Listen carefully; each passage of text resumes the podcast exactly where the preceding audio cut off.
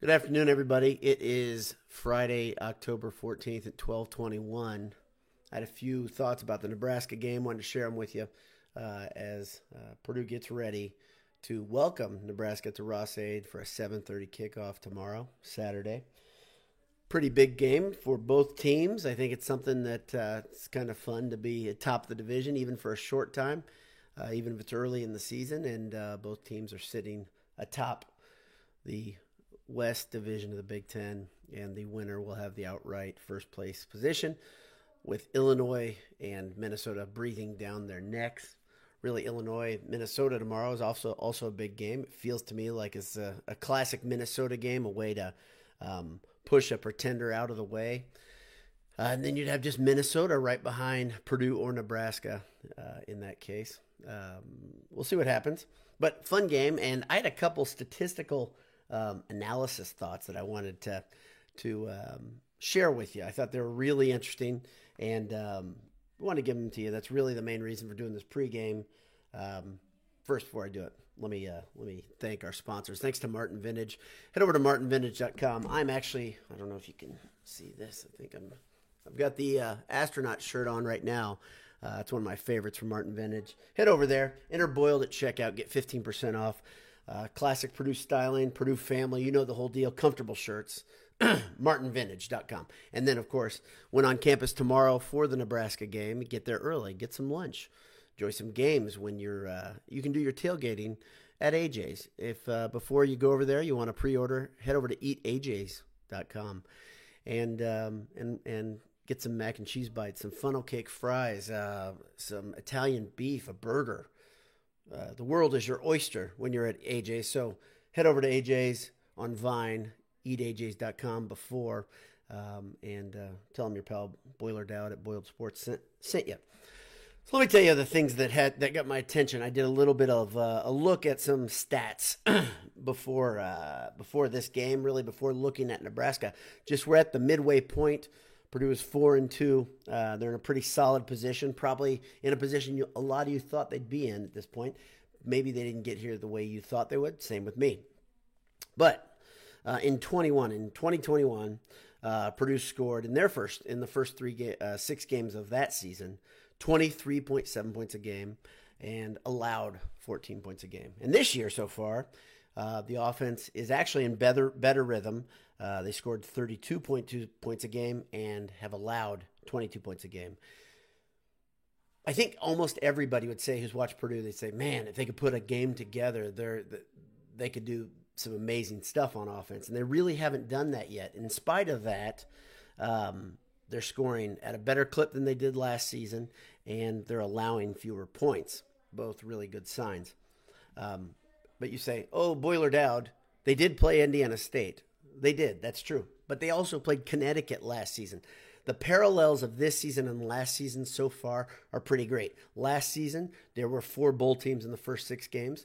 This season, it looks to be there are four bowl teams, unless one of them falls apart or something weird happens, but four bowl teams in both. And both te- both seasons, you had a top 10 ish type team in that first six games. It was Notre Dame last year, and this year it's Penn State very interesting parallels, I think. And then in the next six games, also interesting, very similar. It looks like there are three bowl teams to me in the final six games for Purdue, and there are three bowl teams in the final six games for Purdue last year and this year. Um, also noteworthy, I had one other point that I wanted to look at. Um, I just I, I, think that these teams are. Oh, I know what it was. The, the the final four games of last year everybody talks and everybody remembers those final four games, that offensive display that Aidan O'Connell and company put on um, last year was incredible. But really, that offense didn't get rolling until those last four games. And, and it carried over into that fifth last game, the bowl game, of course. So if this team is anything like last year, there's another gear that some of you talked about in the comments after the last um, uh, Quickcast and the last Handsome Hour as well. I think there is another gear. Now, will they find it versus Nebraska? I don't know. Nebraska's playing pretty good football. Um, they're pretty solid. Their fans seem to think that um, uh, they're incredible. Uh, if you listen to them on Twitter, which is amazing, the hubris of that fan base. If you're listening here, I'm talking to you, Nebraska fan. Uh, it's a weird thing to say You know, your team was so bad that you got a coach fired who was your favorite son, by the way. Don't revise it. Don't change it. You guys were an absolutely mad, passionate love for Scott Frost just months ago, and uh, now you've run him out of town, and yet things are fantastic in Lincoln. No problem. Um, that's a very, very unusual place to argue from, a very unusual place to uh, to put your post in the ground. But whatever. Um, Nebraska does look pretty solid right now. They're playing better than they have. Um, I watched a, a quick Nebraska podcast, a random one was suggested to me, and um, he assured Nebraska fans that this game was like the Super Bowl for Purdue fans because it's a sellout. No, this game is not like the Super Bowl for Purdue fans or the Purdue team. This is another game that Purdue hopes to win. Purdue will be prepared to play the game, um, and uh, the Purdue fans will be ready to go. Purdue, I would say, so far, if there's been a Super Bowl this year, um, it was the Penn State game so far, if you want to be real honest, Nebraska fans. So just to let you know what we're thinking about the game. It's a big game. Looking forward to it. Hope Purdue can win. Think Purdue can win. But at the same time, I think Purdue has to play a little bit better, get the offense going a little bit more. Another interesting parallel between this season and last season. We'll get back to that. Last year, Horvath was out with a broken leg for a good chunk of the season. This year, King Doerue has been out for a big chunk of the season. King Doerue is going to dress and he's going to try to give it a go. Interestingly enough, um, Purdue is now down um, a running back, and so it was. It's going to be it's going to be Mockobee's job this week, and maybe Doerue will come in and be second string or spell him as needed. I still don't understand the nature of Doerue's injury, but um, Maccabee has looked pretty good, and the offensive line has helped him look good. That's been a really good thing. I think Nebraska is pretty good up front. They got very good defensive ends. So it could be a fun game. Nebraska's strength on offense, of course, they got a big receiver on the outside. Um, it really, it, we, it would be a great time to see Trice play the way he's capable of playing. Jefferson, of course, is out, um, and Graham is back again. I think Graham will have a huge game. I think I'm looking at uh, nine or ten tackles again, like last week, and um, I think he might even get a sack. I think they'll start using him a little bit more on the blitz, so I'm looking forward to that. Um, that's about all I had for you. I'm only about seven minutes in. There's a couple people in the margins. I didn't announce that this was coming, um, but uh, Todd Singer and Mark, um, thanks for thanks for tuning in. Um, Todd says he's making the trip, hoping for a comfortable boiler victory. That'd be great. Uh, as you guys know, Vegas has Purdue at a, at a 13.5 point favorite, and I don't like that at all. At all. Um, if you look at the the kind of head to head type statistics, um, I think Purdue and Nebraska have a similar schedule thus far. There's some weak teams in there and some good ones in there too.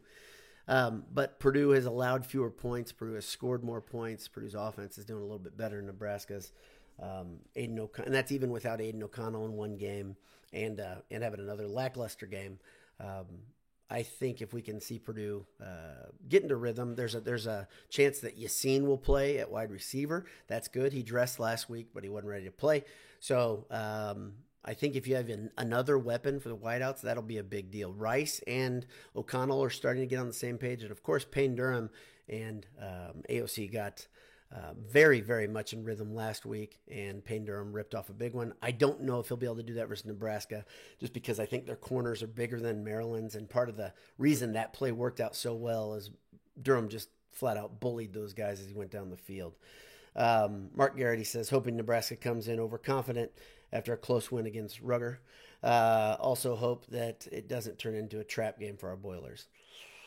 Um, I don't know if I I don't think it's that type of game where it should become a trap game. Uh, but uh, you know, just got to handle every game uh, like like it's like it's a big deal, and I think Purdue's gonna be just fine. So um, I hope Nebraska's confident, uh, overly confident. I hope uh, they're excited to see a real sellout because their coach said that Rutgers uh, was underwhelming to them. So it's always funny thing to me hearing coaches talk trash about another fan base. I, I, I don't ever get that. I don't know if it does you any good um, because it comes back to bite you in the ass eventually. Even if he's a, a interim, uh, that'll become bulletin board material at some point. So I don't ever think it's a good idea. Um, yeah, Todd Singer has a great point. Purdue needs to get pressure uh, on Nebraska's quarterback. There's no doubt. Um, they need to get more pressure. They need to dial it more. Uh, Sindor uh, was important last year, two the last week, two tackles for a loss. One of those is sack. And if he can get there, that'd be that'd be great. And also, they, I'd like to see him return a little bit to what they did against Penn State, um, and they actually did more of last year, which we haven't seen much of, is is blitzing from the corner and safety position. Um, uh, just to just to keep people guessing. We haven't seen a whole bunch of that this year, so that'd be good. Um, Todd Singer says he thinks Doerue has a calf injury, and I, I, I heard it was lower body, but I don't know. So um, they thought he would maybe go a little bit sooner, but if he had a muscle strain or a partial tear or whatever, that's awfully hard on a running back to get back to health quickly. So that's about it for me today. Uh, thanks for tuning in. Uh, pretty good quick cast, right at 10 minutes. Uh, high octane, uh, way we like to do it. Have a great day. God bless you. Hammer down. We'll talk to you soon. See ya.